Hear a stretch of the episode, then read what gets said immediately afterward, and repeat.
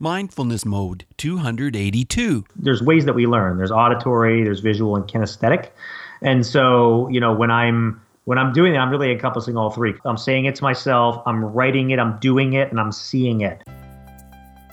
You're listening to Mindfulness Mode with me, your host and mindfulness life coach, Bruce Langford.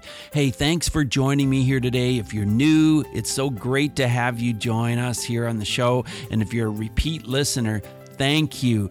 And thank you for subscribing. If you haven't subscribed to Mindfulness Mode, hit subscribe on whatever platform you listen to. That truly helps our show out. Last time I had Picasso on the show, and I'm laughing because, yes, her last name is Picasso. Yes, she's an artist. Yes, she's an award winning artist, but she's, of course, not the actual Picasso. But this is something we talk about and how mindful she is. And what a fun person and she does so many different things. I think you're going to enjoy the last episode, mindfulnessmode.com slash 281.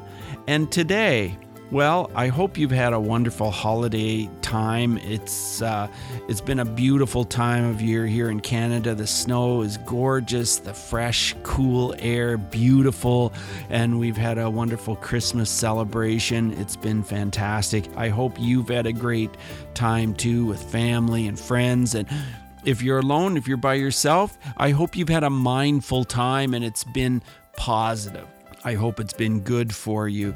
Well, today we are going to be talking with a man who he and his wife, about four years ago, had a wonderful Christmas gift. They traveled to China, they brought home their treasure. You're going to hear all about it on the show. He's truly mindful.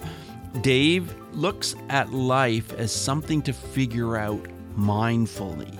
He loves to know how things work. He loves to think about how much of an influence he can be positively on others. I truly enjoyed talking with Dave on today's episode of Mindfulness Mode. So, to discover that gift, that wonderful gift that he brought home from China, listen on to today's episode and give me some feedback. Send me an email bruce at mindfulnessmode.com. Let me know what you thought of the episode. Always, it's wonderful to hear from my listeners. So I'd love to hear from you. Sit back, relax, and enjoy today's episode on Mindfulness Mode. Mindful Tribe, you are in for a treat today. I've got a good friend. He's awesome, a guy that I just met in San Diego not too long ago when I was there for the New Media Summit. It's going to be a lot of fun talking with Dave. I've got Dave Lucas here with me. Hey, Dave, are you in mindfulness mode today? I absolutely am and can't wait to uh, spend more time in mindfulness mode with you and the audience today. That's great. Dave Lucas is an entrepreneur, he's a father, and he's a fitness enthusiast. We may talk a bit about that today. His successful business, Grasp Technologies, got off the ground with what Dave calls his ragtag crew of misfits. Dave realized that, you know, we all have an inner misfit, an inner genius, maybe even like a hidden genius that's in every single leader, every employee, and even you. You know, if you can only unpack that inner misfit, well, later, and we'll be talking about this in the show, Dave started his own Inner Misfit podcast.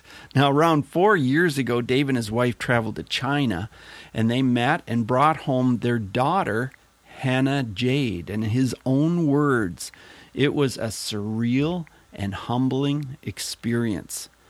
And now Dave enjoys life as a wonderful, caring father as well as a successful entrepreneur. So it's added another layer to his life. So, Dave, are you in mindfulness mode today? I am. That's great. We I'm really looking forward to talking about all these different aspects of your life, Dave. But Dave, let's start here. What does mindfulness mean to you? What's it all about in your life?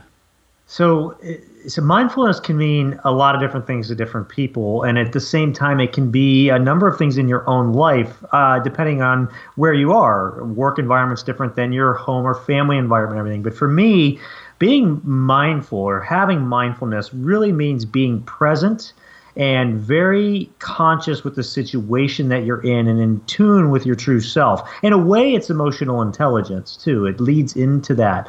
But I think in today's world, one of the challenges that we have is that we are we are in a world that never stops, never sleeps. 24 7, and we have things tugging at us from all angles all the time. I often joke we stop the microwave with three seconds left. You know, we, yeah. we can't even wait three seconds anymore. We're in this instant society, right? And so the challenge for us all in the in, in that instant world is being able to be focused and being able to be present for the things that we are. And I think anybody would agree that when you're focused on something, you are much better at it than when you're trying to do multiple things. So for me, when I think of mindfulness, whether it's in business or with family or um, you know just other areas of life, it is tapping in and being in tune with the fact that in order to maximize this event or this experience or this time, I need to be 100% focused and present and conscious with it. Yeah, totally. 100% present. Let's start at the end. Let's talk about Hannah Jade and how present you can be with her and how much mindfulness she has taught you. well, I'll tell you, um, one of the best pieces of advice I ever got was from my business partner, Eric Mueller, who's the CEO of Grasp Technologies. And uh, when we were just before we were leaving to go to China to bring Han, uh, Hannah home, he said to me, he said, Don't change who you are. And I didn't necessarily know what that meant until I became a father. And so the thing for me was as we we brought Hannah home, it's it's it's it is surreal in a different way. Now look, every parent goes through this where literally one day you're not a parent, the next day you are, right. whether you go by natural birth or adoption or, or whatever road you take. That's true. And so it's and you can read books, you can do all that stuff ahead of time, but honestly, it's it, until you get into it, it's not. Anybody listening with kids knows what I mean. And so, um, for me, it was learning to be a father um, as I brought this this child home. So we we go and we we get Hannah. Right, Hannah is uh, at the time 18 months old. She was found. Uh, basically about a block away from the orphanage that she she was at. Uh, she was left there at four weeks old. She had lived there her whole life. Um, she, at the time that we got her, she didn't have any teeth in yet. She's 18 months old, no teeth, couldn't walk, um, had a, a, number of different, uh, you know, things just uh, even like skin wise, they didn't really use lotion, you know, all that stuff. So, mm-hmm. you know, so when when we got Hannah, the way that they do it in China, and I understand this now, but the way that they do it is they walk into a room, they hand you the child, and they walk away. That's it. Done. Clean separation. Wow. Done, right? And so it's like, holy crap, we're parents now, you know? And so eh, so you go through this, you leave there, and we go back to our hotel room, and we set her on the bed. She looks at us. She's wearing the three sweatshirts and three pairs of pants that she's lived in for the last 18 months.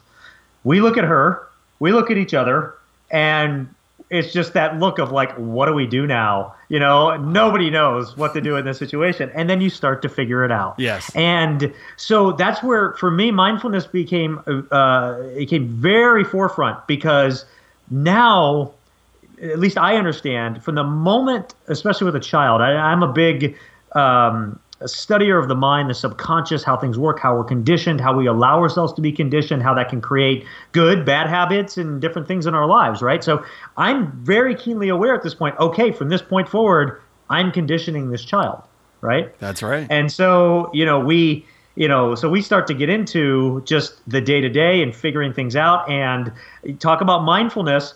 Um, so when you adopt a child, no matter if it's in China or wherever, you have to be prepared for the full end of the spectrum. This kid has been through who knows what at this exactly. point. You know, so you have to be prepared for the worst case, the best case, everything in between. And uh, my wife's excited about being a mom.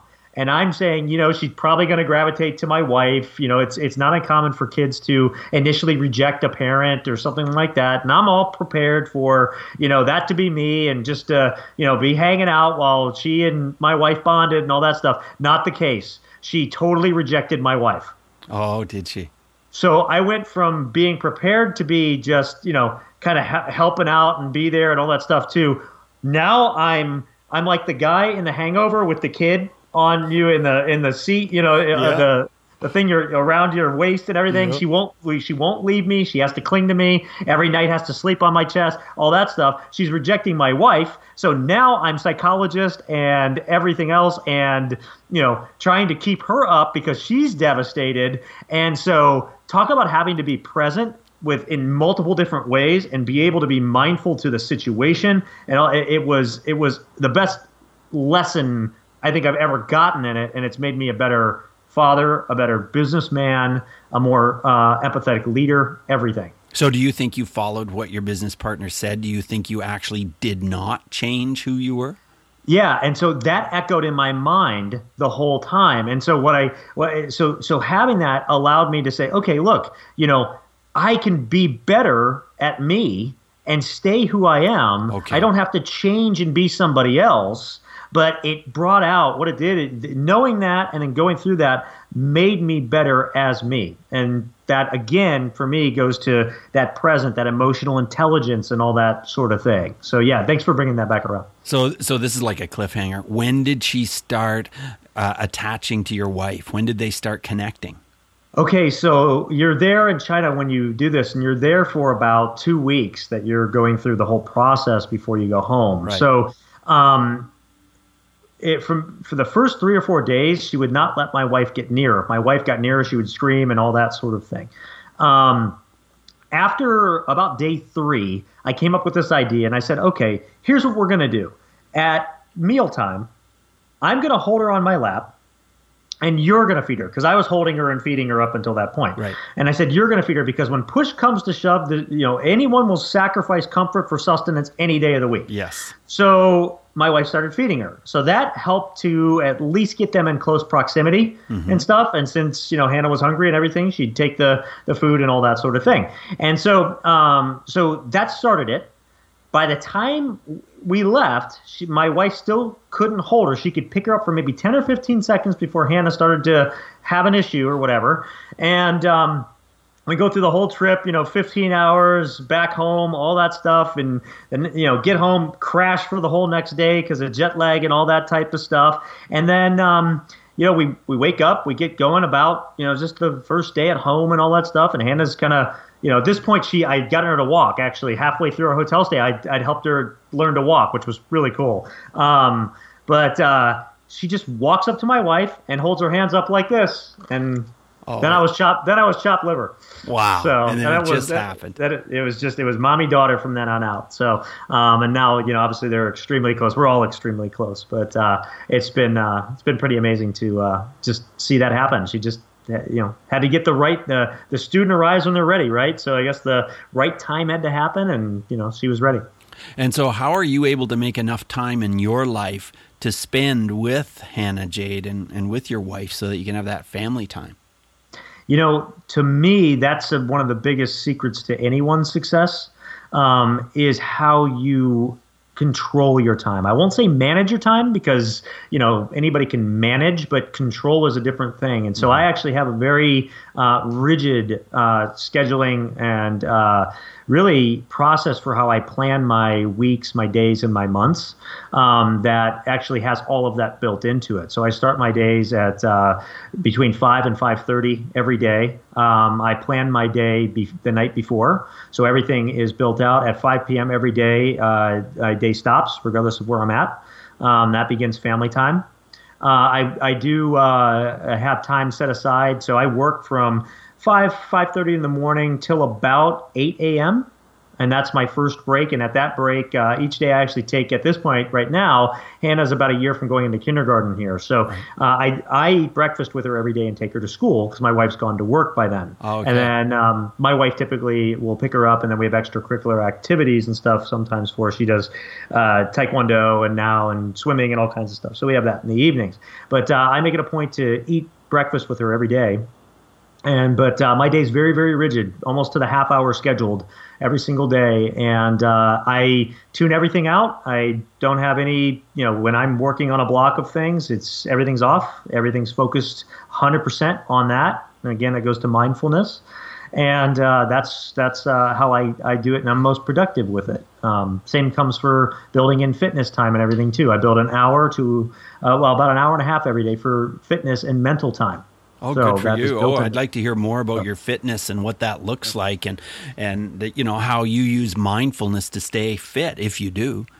Yeah, so uh, nine nine p.m. to ten thirty every morning is blocked for my mental and physical fitness.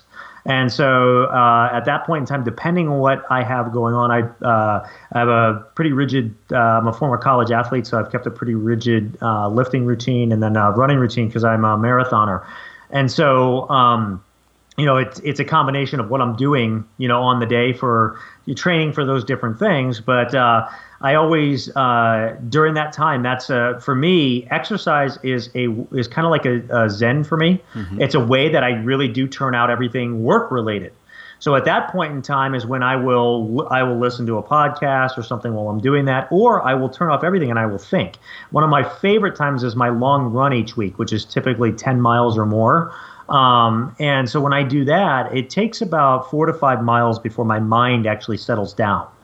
Um, and I get into kind of that groove. But once I do that, that's when everything kind of clears and I kind of have that peace that comes over me. Usually it's very early in the morning. I like to run early, so by the time I'm getting that point, it's like 6:30 or 7 a.m. So it may be just getting light. So a lot of times I get to see the sun come up at that time. Ah, beautiful. Um, and I get to kind of have that peaceful experience. But um, it's at that point in time that some of my best ideas and things flow. Um, so I work out some of my biggest challenges in my head during that time.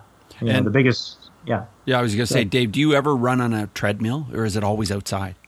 Uh, during the winter, more, but I try to run outside uh, as much as I can. I I like um, even in the winter if it's not too. I live in Columbus, Ohio, is you know where I, I, reside. I split time between there and San Diego, so I do find some time to get out San Diego in the winter and run, mm-hmm. which is nice. But uh, even in the winter, if it's not too bad, I'll I'll go run outside. I enjoy the elements. I enjoy the crispness of the air and just the surroundings and all that. I think um, to me that's you know just part of that routine for me. Right. So you wouldn't want to live in San Diego year round. You would miss the climate. You would miss the winter. Is that right? Uh, yeah, and part of that's because uh, uh, as a family we're big snow skiers and everything too. Hannah was on Hannah was on skis that winter. oh wow! you know, that's so great. Uh, so yeah, we we you know we we spent a lot of time doing that stuff. And what I like about Ohio, just living here, is it, it, you probably see it too where you're at. We get a really nice change of seasons. Yeah and so we get a we get winter, but we get very beautiful falls. Right now we're we're in the fall and the leaves and everything's just beautiful, um, and and and that sort of thing. So yeah, I agree. Um, I'm in London, Ontario, Canada, and man, yeah. it's beautiful. I love the seasons. I love the winter. I do love the summer too, but winter is amazing. Like you, I love skiing and uh, you know all the winter sports. Now, is swimming one of the sports that you enjoy? I know that you uh, mentioned it with Hannah Jade that she's swimming just recreationally. I, it's one of the things I've you know, if I ever want to do triathlons, I'd have to focus on or something like that. But um, I do enjoy swimming. We actually um, uh, have a, a, lake cabin and stuff that we go to, so we spend a lot of time in the water during the summer and, and everything. So um, have a lot of fun with that. Well, Dave, I want to switch direction and talk with you about how you you managed to get grasp technologies going. I know you had a number of businesses at that time, and then that seemed to be the one that was really doing the best. Tell us about your journey with with your business.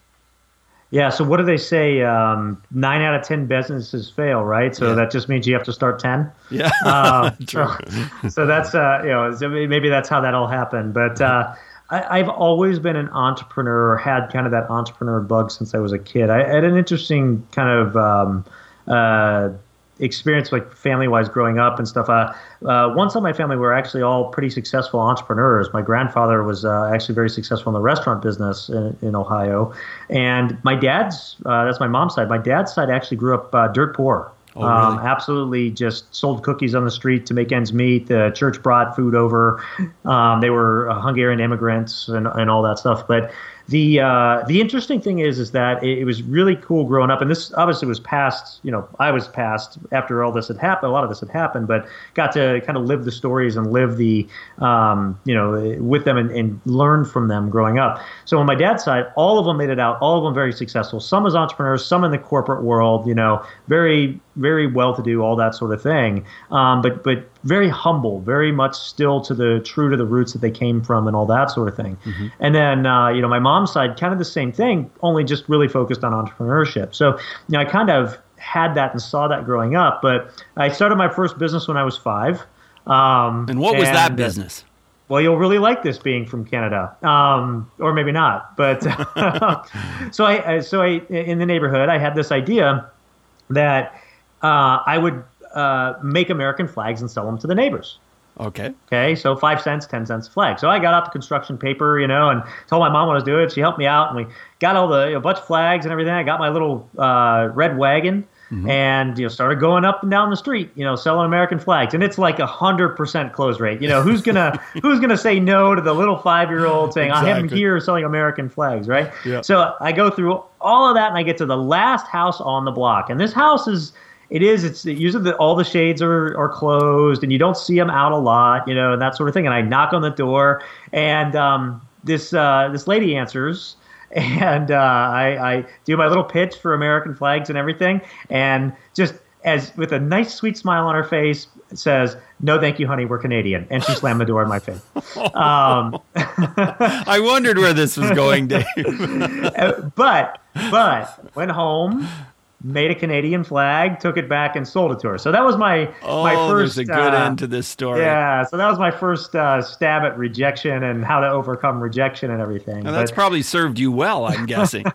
I, I, think so. Yeah, I think so. Um, it's funny we have a you know in Grasp we have a ton of Canadian clients, and I'm up in actually in your neck of the woods all the time and stuff for for things, and they're they're like you know you guys are the nicest people in the world and everything. It's like you know this this one lady, but uh, anyway, so. Um, so yeah, so growing up, always had something going on or doing, and then uh, you know, in college, paid for college through direct sales and all of that, and um, ended up uh, bringing a business to market in Columbus, Ohio. Failed absolutely miser- miserably. You know, it was my first year out of college. I didn't know what I was doing, um, and uh, learned a lot of great lessons with that. Actually, went in the corporate world for a little while at that point because um, I had decided that uh, I thought it would be nice to to at that point in time own or run a Fortune 500 someday. Mm-hmm. And so, how do you learn? You get on the ground floor at one and work your way up. Jump so, in. You know, so I had had some great success uh, there, uh, but all along I was investing. I'd started into real estate. I had started other little things. Some worked, some didn't. And uh, at at that point is uh, during that time is when I met uh, uh, Eric, my business partner in Grasp, and he had created Grasp actually in 1996, and this was 2004 that he and I connected up.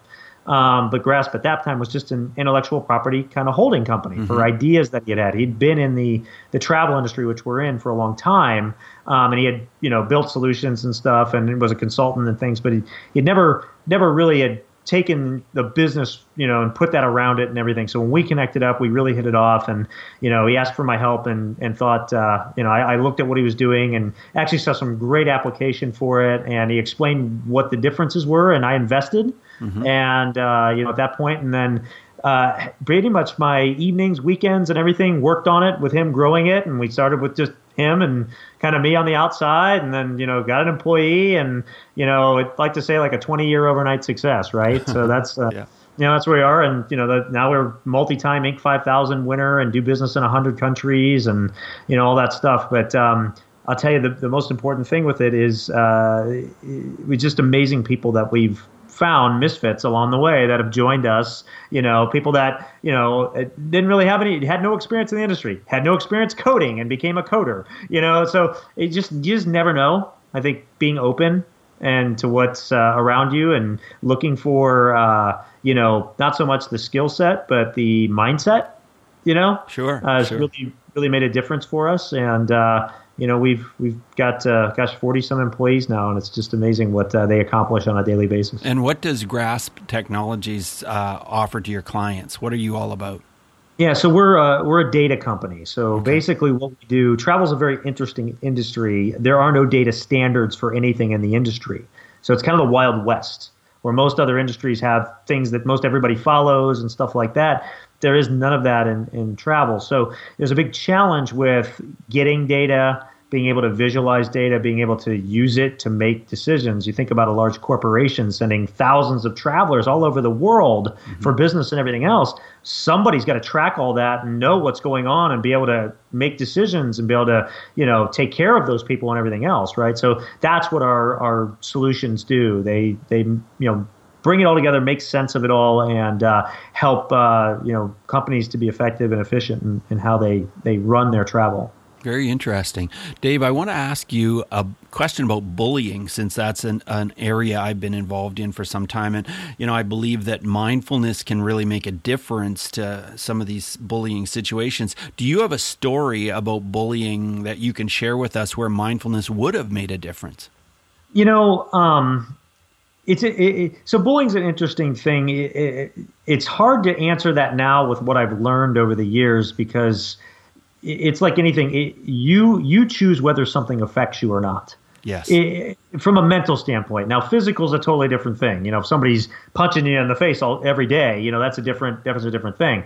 But but mentally, you know, the I think the key is to understand that you're only affected by the things you let yourself be affected. You have that control. Because the minute you cede that control to someone, a bully, anybody, then you lose your power and you give it up and it's naturally yours and in, for you as an individual. So, with that being said, um, I do have an interesting story. So, uh, uh, early on, uh, actually, uh, kindergarten, first grade, um, uh, in my neighborhood, there was an, uh, another boy that um, was bigger than me, and his older brother rode the bus and everything every day. Right when we got off the bus, his brother would make us fight.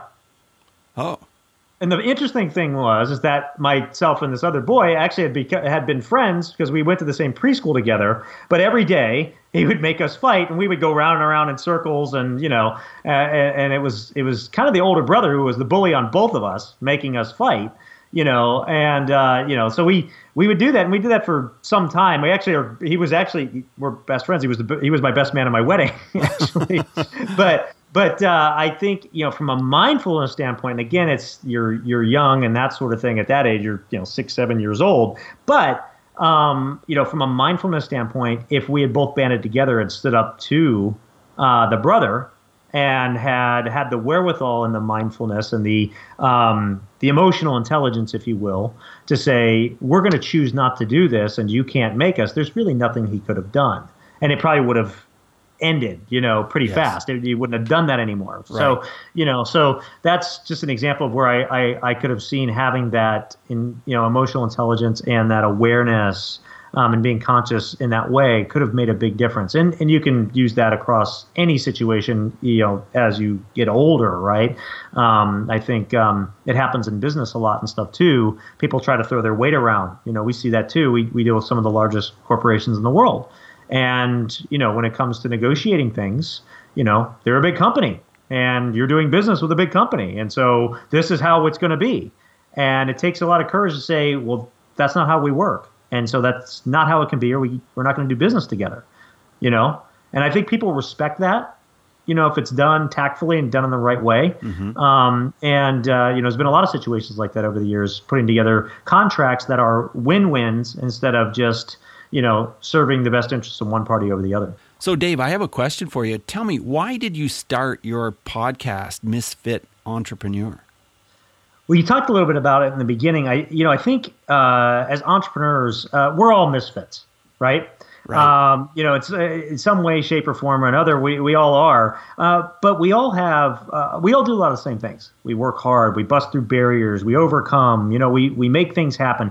And so, you know, I think a lot of shows you know do a great job in, in really discussing those things but one thing i've noticed with really high performers and people that have become very very successful in their area or their their niche or whatever it is is that they usually have something they've done a little bit different or they've created a, a series of habits or figured out something that helps to set them apart from their competition. Now, that doesn't have to be some huge thing. Sometimes it's a lot of little things that add up and make a big advantage, right?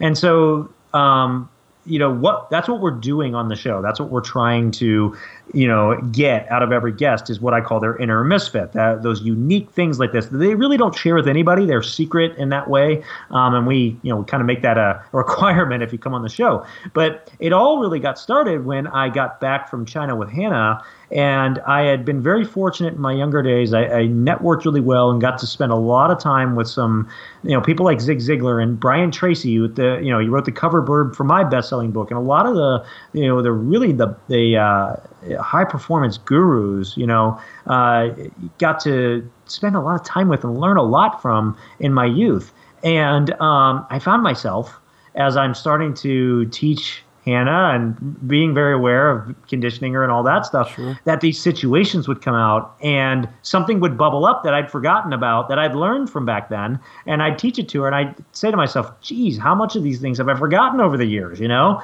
there's got to be a way to immortalize this amazing advice when I when I hear it or, or come up with it or meet somebody or, you know, have somebody that, that has it for her so that someday, even after I'm dead and gone, she's she can hear from her daddy and his misfit friends, right? So that's the other side of the misfit, right? That's how it all kind of, kind of came together, and uh, it started off as a way just to you know leave something behind for her to have. And, and it obviously it, it was it would have been a shame not to share that with the world. So we just opened it up. And so now everybody you know can can listen to it and listen to the show and and everything. And then every uh, oh go ahead I was just going to say, I think that's great. It's leaving such a great legacy and such a positive thing to spend your time doing. Yeah, and for me, uh, it, my favorite episodes are ones that I do every fifth episode. They're called Lessons for Hannah, and that's actually where I, I take a topic and I speak directly to her and give her my you know my daddy advice and wisdom on something you know? So those are those are always my they're very short fun episodes you know? Um, but uh, th- those are probably my favorites. No oh. offense to any of the guests out there. I love you all but um, hannah hannah rules. I love that. That's awesome. Thanks dave for sharing that uh, Dave, as we move toward the end of the interview, I want to ask you five quick answer questions. So just 30 second answers are perfect. Here's the first one Who is one person that's influenced you in your mindfulness practice? Um, famous or not famous? No, it just can be anybody.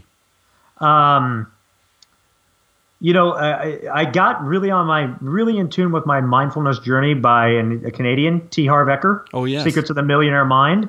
That book really kind of spurred me on the journey. So I would say he's influenced, but but many others have as well um, throughout throughout time. But that's a that's a good book to read. It is a good book. How has mindfulness affected your emotions, Dave? Uh, I've learned to control my emotions a lot better. Uh, when I was younger, I used to be very quick tempered and very quick to react to things and regret it, you know, not regret it, but know later that it wasn't the right reaction, right? Mm. And so uh, learning to control in the moment, and some of that's your conditioning as well too, but learning to control in the moment, stop yourself. I have a process I call stop, ask, choose. Okay. Stop yourself, ask yourself how you want to respond in the situation, and then choose the right path forward and conditioned myself to do that in a split second over the years for decisions. So that's made a big difference. Yeah, that sounds like an excellent process. Dave, how is breathing part of your mindfulness? Every morning, I actually have an exercise uh, that I call my daily prime, and it takes about 10 minutes. And I, uh, t- I, nothing's on, it's dark, you know, I'm by myself, you know nobody's usually up or anything. So i uh, take the time to kind of center myself breathing take three or four minutes just to breathe in deep you know get you know calm get clear in my head all that sort of thing. And then i actually uh, write the three things i'm grateful for for that day. And sometimes they're very deep sometimes they're just you know uh, it's a beautiful morning you know type stuff um, whatever kind of comes to me. And then from there i write down my three to thrive so those are my three things that uh, are the most important that I do for the day. In fact, one of those for today was this interview um, to make the most out of it for you and for your audience and, and to be present. And so that's that's what I do, and then I, I end it with again some deep breaths, some just visioning for the day uh, of what I'm going to do, what I'm going to accomplish, and and then I get started. So I use breathing in that way. Great, Dave. Uh, you mentioned T. Harv Eker. I don't know mm-hmm. if that's the book you want to mention, but what book would you recommend that's related somehow to mindfulness?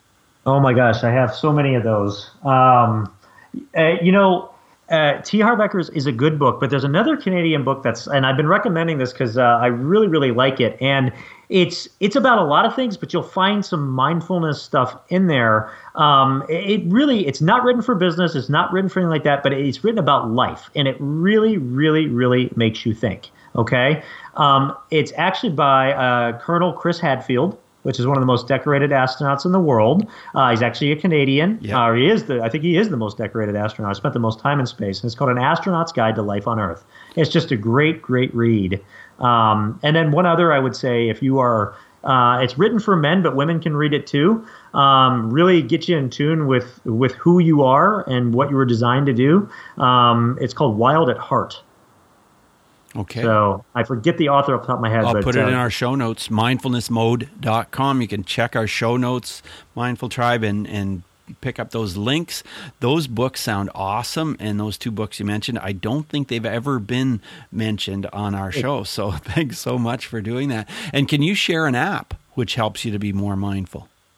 I actually don't use any specific mindfulness apps. Um, so you know, for me, it's uh, you know, again, I do a lot of things. I, I'm still as much technology as we have today. As much as I'm in the technology business, I still am a little old fashioned in that I like to write things. And so you know, my journaling in the morning and that type of stuff. And I actually still write out my my week of what I'm gonna do and all that type of stuff. So um, for me, it's a process for planning that I've created. That's kind of like my app, Right. You know, that I use on a daily basis. So It yeah. Writing it by hand. And do you write in cursive or do you print? I print, and the reason that I like writing is because it helps cement it. At least for me, there's there's ways that we learn. There's auditory, there's visual, and kinesthetic. Yeah. And so you know when I'm when I'm doing it, I'm really encompassing all three. I'm saying it to myself, I'm writing it, I'm doing it, and I'm seeing it. And so that really helps to cement things for me, um, and helps me to uh, at least for me to make sure that I'm I'm the most productive. I think with a lot of us, it connects with our mind in a different way than it would if we were typing it into a keyboard for sure. So, yeah, I find that interesting. Dave, how can we reach out to you? How can we connect with you and learn more about what you're doing? Uh, sure. The, the best way is just to go to www.misfitentrepreneur.com. You can learn most everything about the show, the podcast there. You can subscribe there. You can learn more about me. You can connect with me there. I'm also on all the social media as either Dave Lucas, Dave M. Lucas, and that's L U K A S, or Misfit Entrepreneur. So please connect with me. If you have any questions or anything I can help you with, please don't hesitate to reach out. Um, respond to everybody that comes through. So, um, yeah, definitely. Love to connect. That's great. Well, Dave, it has been fantastic having you on the show. I really appreciate it. Really am intrigued by your journey, and I just want to thank you so much for for being with us here on Mindfulness Mode. It's been an absolute pleasure, and thank you to you and everyone in the audience. My pleasure. Bye now. Bye. Thank you so much for joining us today on Mindfulness Mode. For show notes for every episode, check out mindfulnessmode.com and type the guest name or episode number into the search bar. If you've enjoyed this podcast, you could help us out by subscribing to Mindfulness Mode wherever you listen. Maybe it's iTunes, Stitcher, Google Play, wherever. Hit subscribe and share. Subscribing and sharing helps keep Mindfulness Mode on the air. Subscribe and share, share, share.